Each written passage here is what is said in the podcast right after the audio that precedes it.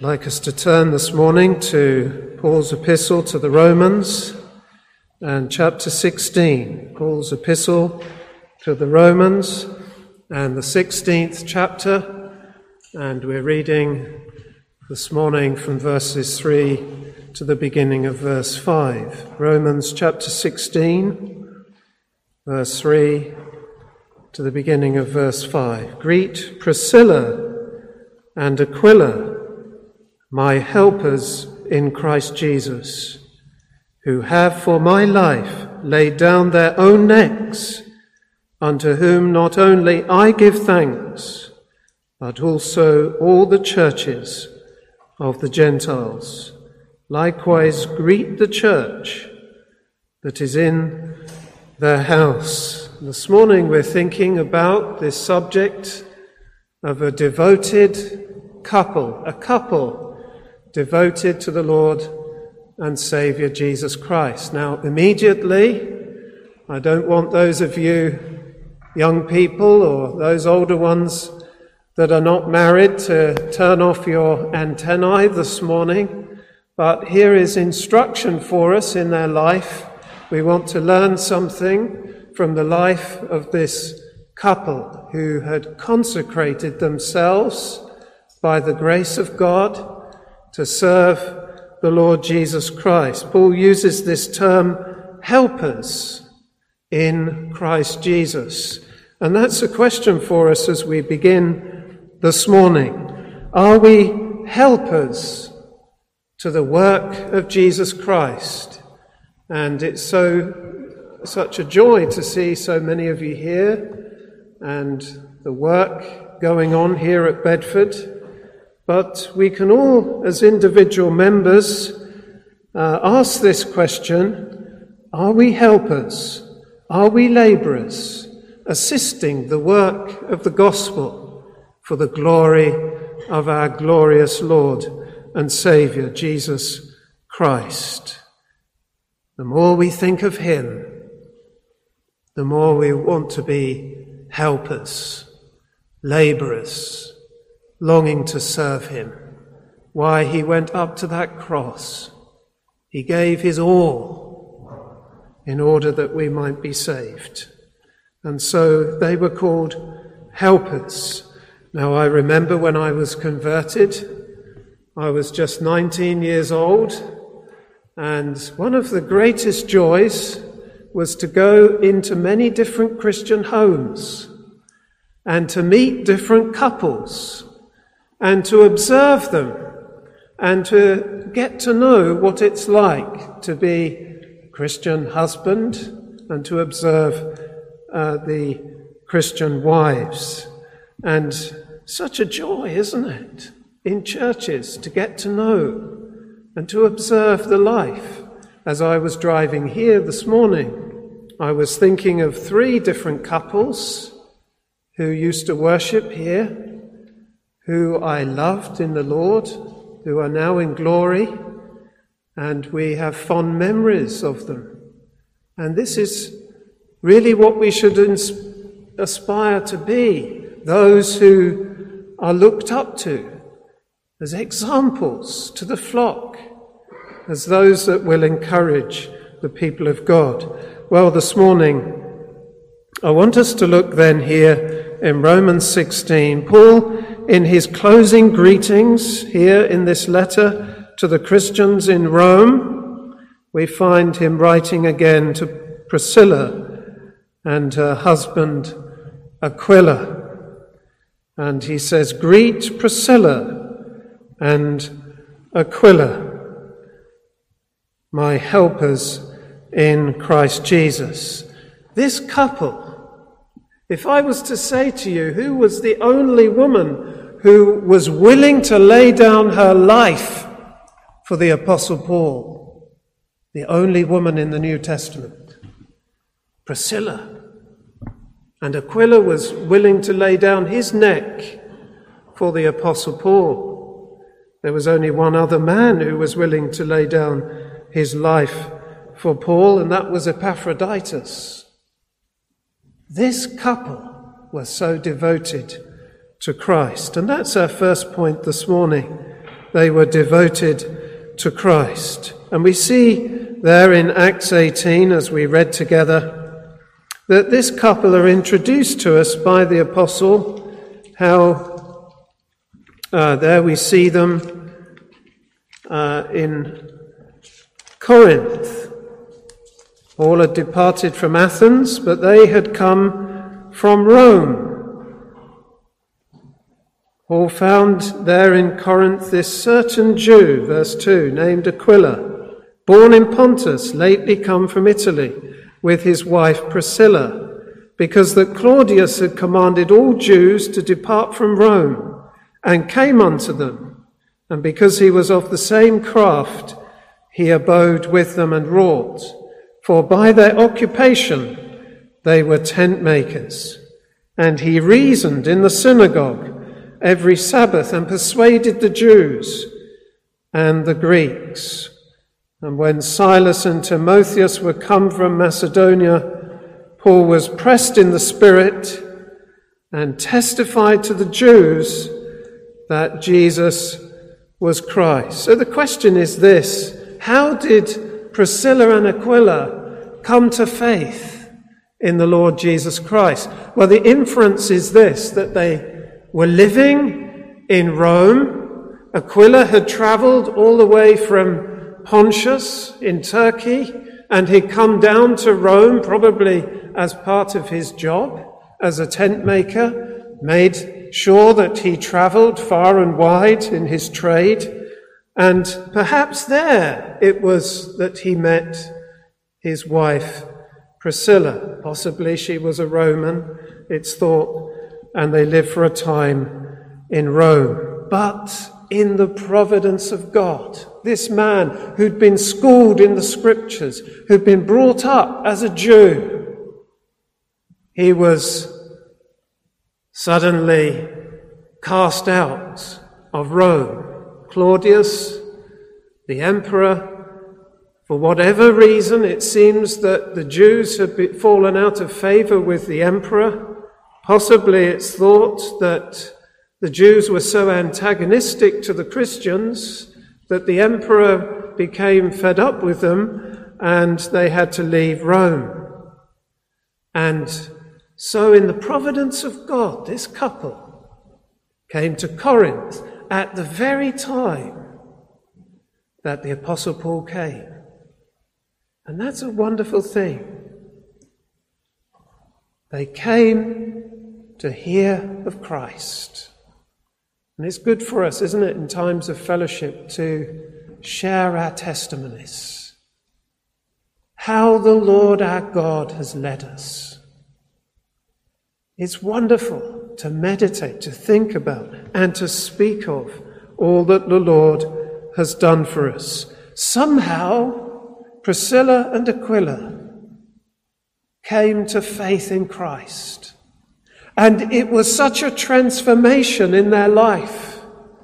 They were not the same again, ever again. Their entire life was changed from that moment. And this is the important thing for us to remember this morning, that to become a Christian is to be changed. Lifelong changes. When we come in conversion to Christ, never the same again. A completely different outlook on life. A completely different aim and purpose to our life.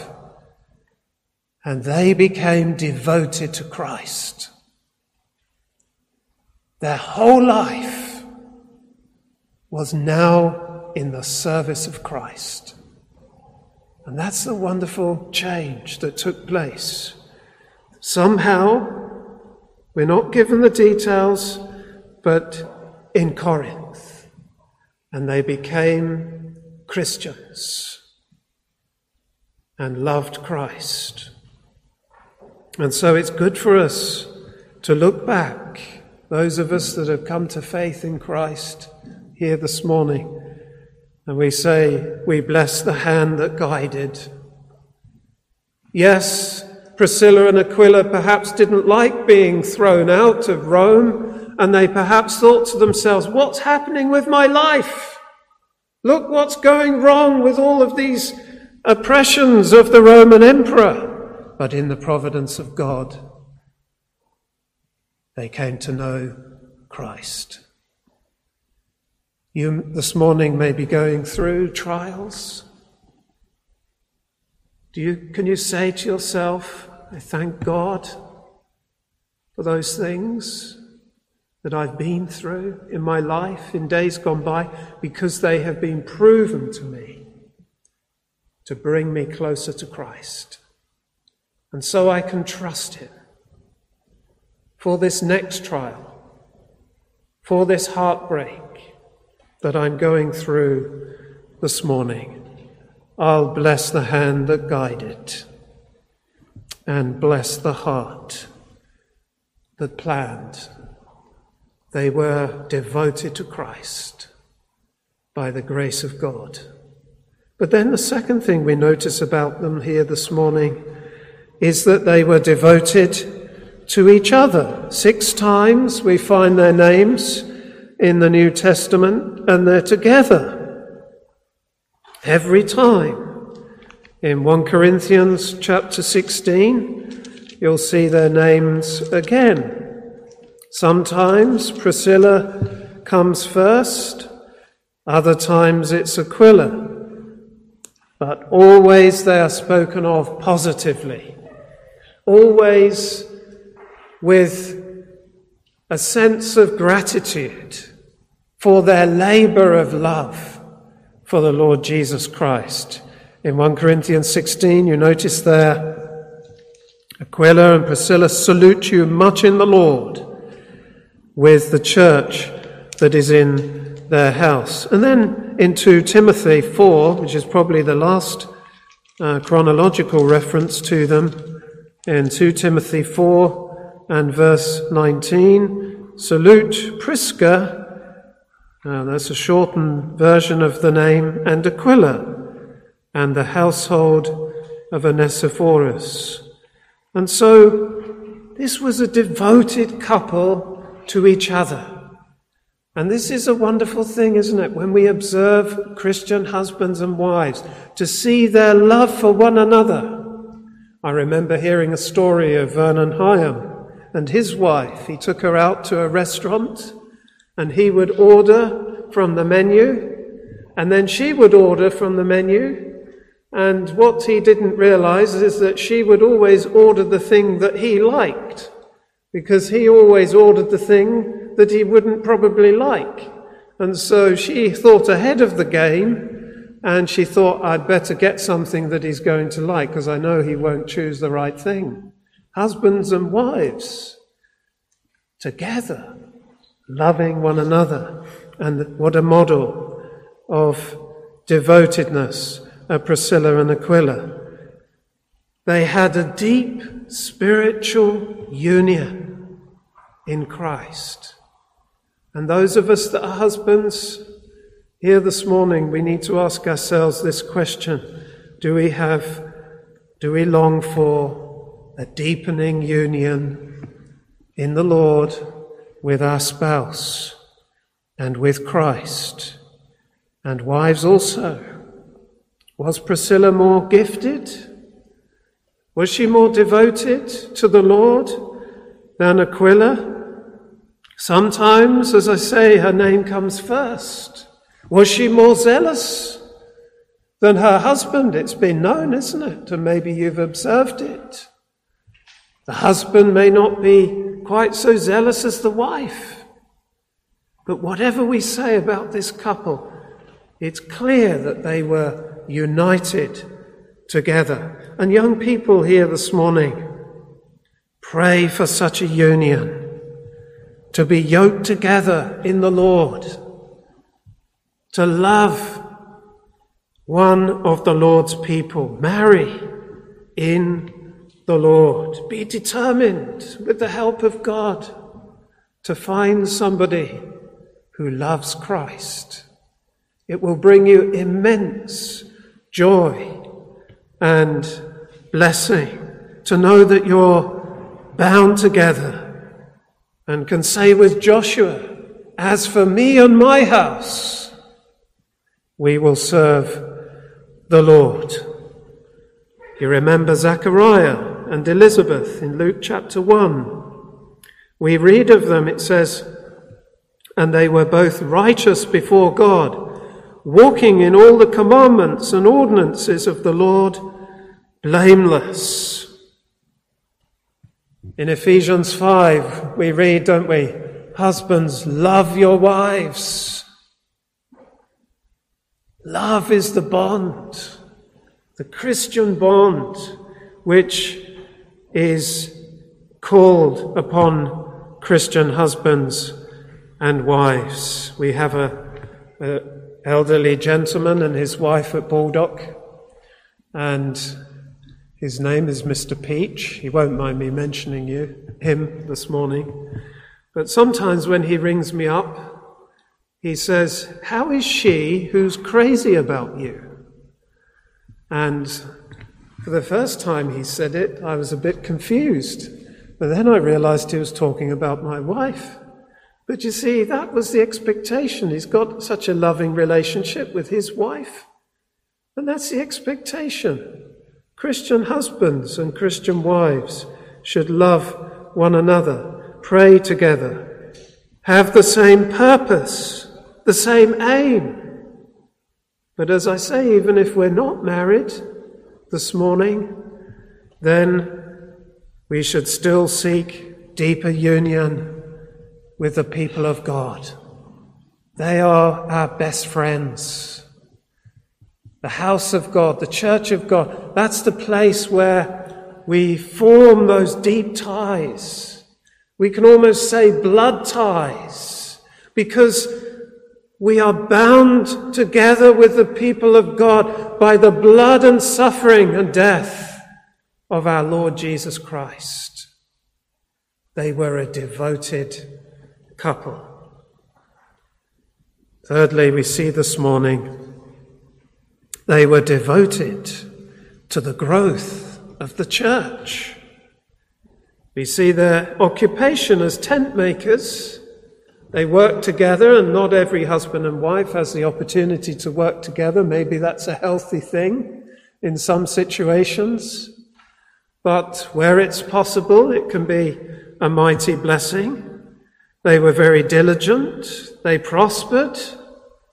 They became fairly well established financially, but they used the increase of their substance for the glory of Christ. That's very clear from everything that we learn about them. Why, you see here in verse 5, likewise greet the church that is in their house. And everywhere almost we find Priscilla and Aquila mentioned, we find a mention of their hospitality.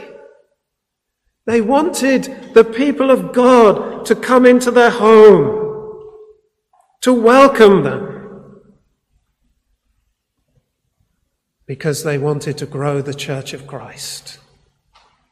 They were willing to do anything, almost, that Christ may be glorified. And we notice this.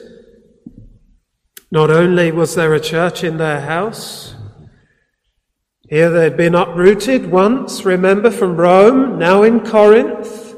But when the Apostle Paul, later in this chapter, we read of it, how he went from Corinth to Ephesus, Priscilla and Aquila were willing to uproot themselves and go with him. Nothing was too much trouble for them. And then when the Apostle Paul left Ephesus, they were willing to stay in Ephesus to establish the work of the church in Ephesus. And then we find that perhaps at the death of Claudius, they moved back to Rome, because when Paul writes here in Romans, he writes about Priscilla and Aquila, and what do we find? They have another house church in Rome. And then later on, when Paul writes to Timothy, we find that they're back in Ephesus, And again, they have a church in their house. The growth of the church.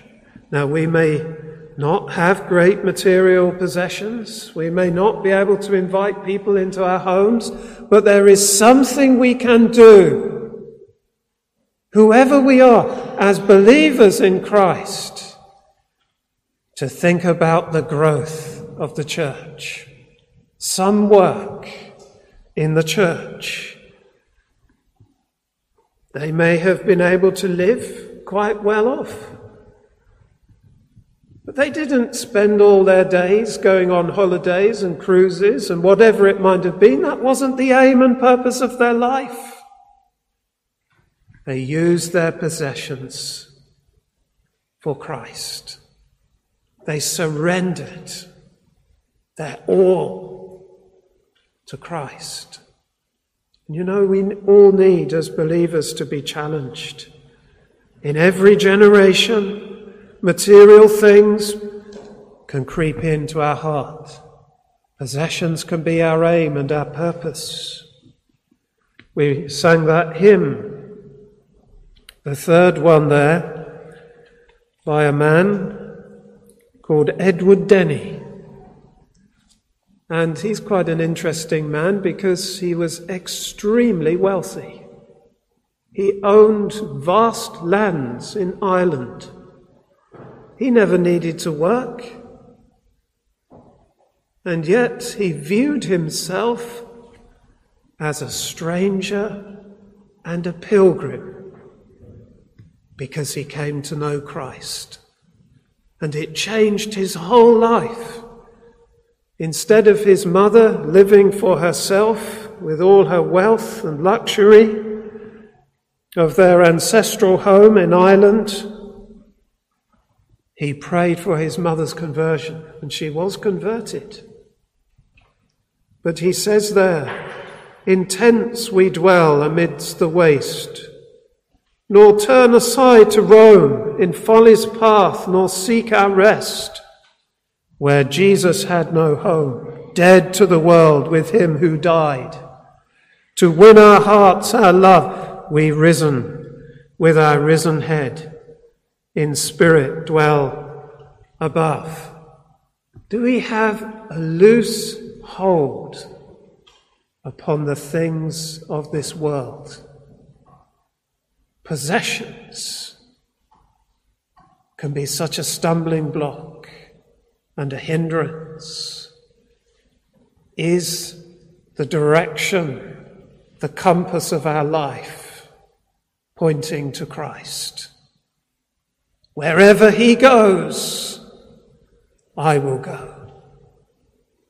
And wherever he leads, I will follow. The hymn writer says, "I would not with swift-winged zeal on this world's errand go and labour up the heavenly hill with weary feet and slow. Oh, not for thee, my weak desires, my poorer, baser part. Oh, not for thee, my fading fires, the ashes of my heart." Perhaps this morning we have to confess we've lived our life for the things of this world too much. And the growth of the church of Jesus Christ has suffered. That's a tragedy, isn't it? We went to Northern Ireland last year for a wedding. And they have a beautiful church building, Presbyterian church. And next to it is a beautiful manse. And we spoke to them and they told us the story. They said, "We live in big houses." We said, "Our pastor needs to live in a house the size of ours because we love him so much. We don't want him to be in any way hindered in his labour for Christ." And they wanted to demonstrate their love to their pastor in that practical way.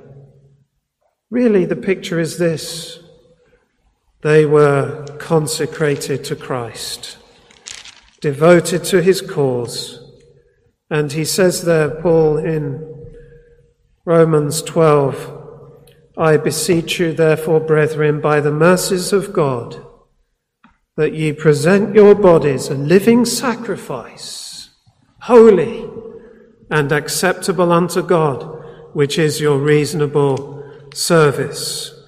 They were devoted to the growth of the church. But then the fourth thing that we notice, they were devoted to the servants of Christ. They attended closely to the labors of the Apostle Paul. He says, my helpers in Christ Jesus, who have for my life laid down their own necks, unto whom not only I give thanks, but all the churches of the Gentiles. Such was their affection for the Apostle Paul. They were so committed, so reliable. They could always be trusted to be near his side. Helpers. Whatever risk there was to their reputation.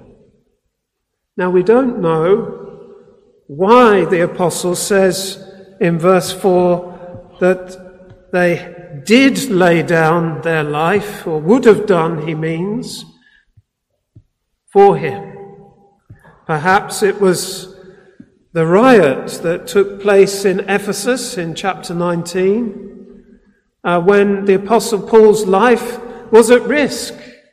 But somehow, Paul knew and had great confidence in them. They demonstrated their willingness even to die for the apostle. Lord Jesus Christ, didn't he say, greater love hath no man than this, that a man lay down his life for his friends. And so they came to Paul's defense. And Paul, he labored here in Ephesus for 2.5 years. And in 1 Corinthians 16, it says that they helped him much. They were always there, always able to be supportive of him, always willing to do something to encourage the apostle. And then we notice in chapter 18, Acts 18, verse 26, we see how there was this man Apollos that came. And it's interesting to notice how Aquila and Priscilla dealt with him. Such was their love for the servants of God. Wherever they found a minister of Christ, they would support him and encourage him. And Apollos comes. He is an eloquent man, it says there, mighty in the scriptures. He'd come from the school of Alexandria, where they were renowned for their scholarly understanding of the word of God. And yet he had some deficiency. We're not precisely told what it was, but there was something in his ministry which was a hindrance and was incorrect, because it says there that in verse 26, Aquila and Priscilla took him unto them and expounded unto him the way of God more perfectly. They expounded to him the doctrines, and he learned from them. This is such a wonderful picture of what they were like as a couple. They didn't collar him at the door of the church and say, you know, Pastor Apollos, there's something very wrong about your doctrine. They took him unto them, probably into their home, probably quietly aside, and they would speak to him. This was their character. What of us, friends? How do we love the servants of Christ? Young men going into the ministry, are we an encouragement to them? What do we say to them? What we do say to them can either be a tremendous help or a tremendous hindrance. You don't see their tears. You don't know the turmoil of mind and heart which they're going through as they labor for the Lord, as they're dealing with all of the pressures of the evil one upon them as he tries to destroy their labors. But Priscilla and Aquila, they were devoted to the servants of Christ. They saw in the Apostle Paul something of Christ, and they loved him, and they wanted to help him in any way they can. And they saw the same in Apollos. He became an eloquent preacher. He became a great man, a great blessing to the church at Corinth. What of us? Have we encouraged the servants of Christ? Have we been a blessing to them? The Apostle says in 1 Thessalonians 5, "We beseech you, brethren, know them that labor among you and are over you in the Lord, and admonish you, and esteem them very highly in love for their work's sake, and be at peace among yourselves." The servants of Christ, they need to go up in our estimation. We need to honor them, pray for them. We thank God for your pastor here. You can encourage him by being here, being a helper, supporting him. He says to himself every day, "Who is sufficient for these things?" To be a preacher of the gospel, to proclaim to dying souls, dying men, the unsearchable riches of Christ. How can he do it? We're not sufficient. Without the prayers and the support, as Moses discovered there on the mount, as his hands were held up by Aaron and Hur, only then can Israel prevail. Help us. What are we prepared to do to express our love to Christ? He's done so much for us. What can we do for him in return? What little thing can you do? You think of the woman in the temple, she put in her mite, and the Lord noticed. What can you do to help your pastor? We don't know what trials Priscilla and Aquila went through. Every couple, every church member, there will be problems, there will be difficulties, there will be battles, there will be struggles. In church life, there will be scars that you might bear because you love Christ and you love the gospel and you want his truth to be proclaimed and you're not ashamed of this gospel. And so you must stand firm, steadfast, always abounding in the work of the Lord, for you know that your labor is not in vain in the Lord.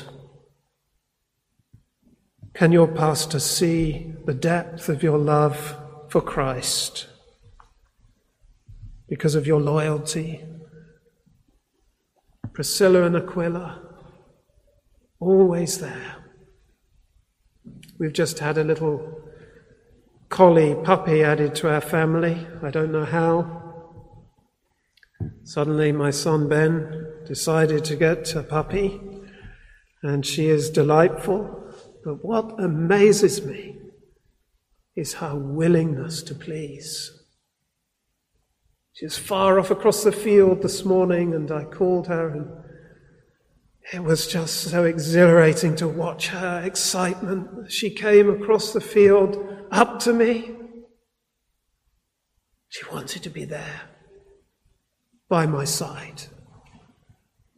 That was Priscilla and Aquila for the apostle. It passeth telling that dear love of thine, my Saviour Jesus. Yet these lips of mine would fain proclaim to sinners far and near a love which can remove all guilty fear, and love beget. Do we have love to our pastor, to our church officers? Can they see in us the love of Christ? But lastly this morning, and in closing briefly, they were devoted to their brothers and sisters. We see here in Romans 16 and verse 4, who have for my life laid down their own necks, unto whom not only I give thanks, but also all the churches of the Gentiles. Do you realize the impact that a couple consecrated to Christ, and even an individual believer, can have? All the churches of the Gentiles thanked God for this couple. They were zealous. They were giving of themselves. They were profitable. They were a blessing. They were soul winners. They strengthened the weak. They visited the sick. They loved their brothers and sisters in Christ. Ye know that ye have passed from death unto life, because ye love the brethren. Well, this morning our time is gone. Christ said, when saw we thee a stranger and took thee in, or naked and clothed thee? But when saw we thee sick and in prison and came unto thee? And the King shall answer and say unto them, verily I say unto you, inasmuch as ye have done it unto one of these, the least, my brethren, ye've done it unto me. May the Lord make us fellow workers, helpers. May that be our epitaph of our Christian life. What an epitaph that will be, to bring glory to Christ. Amen.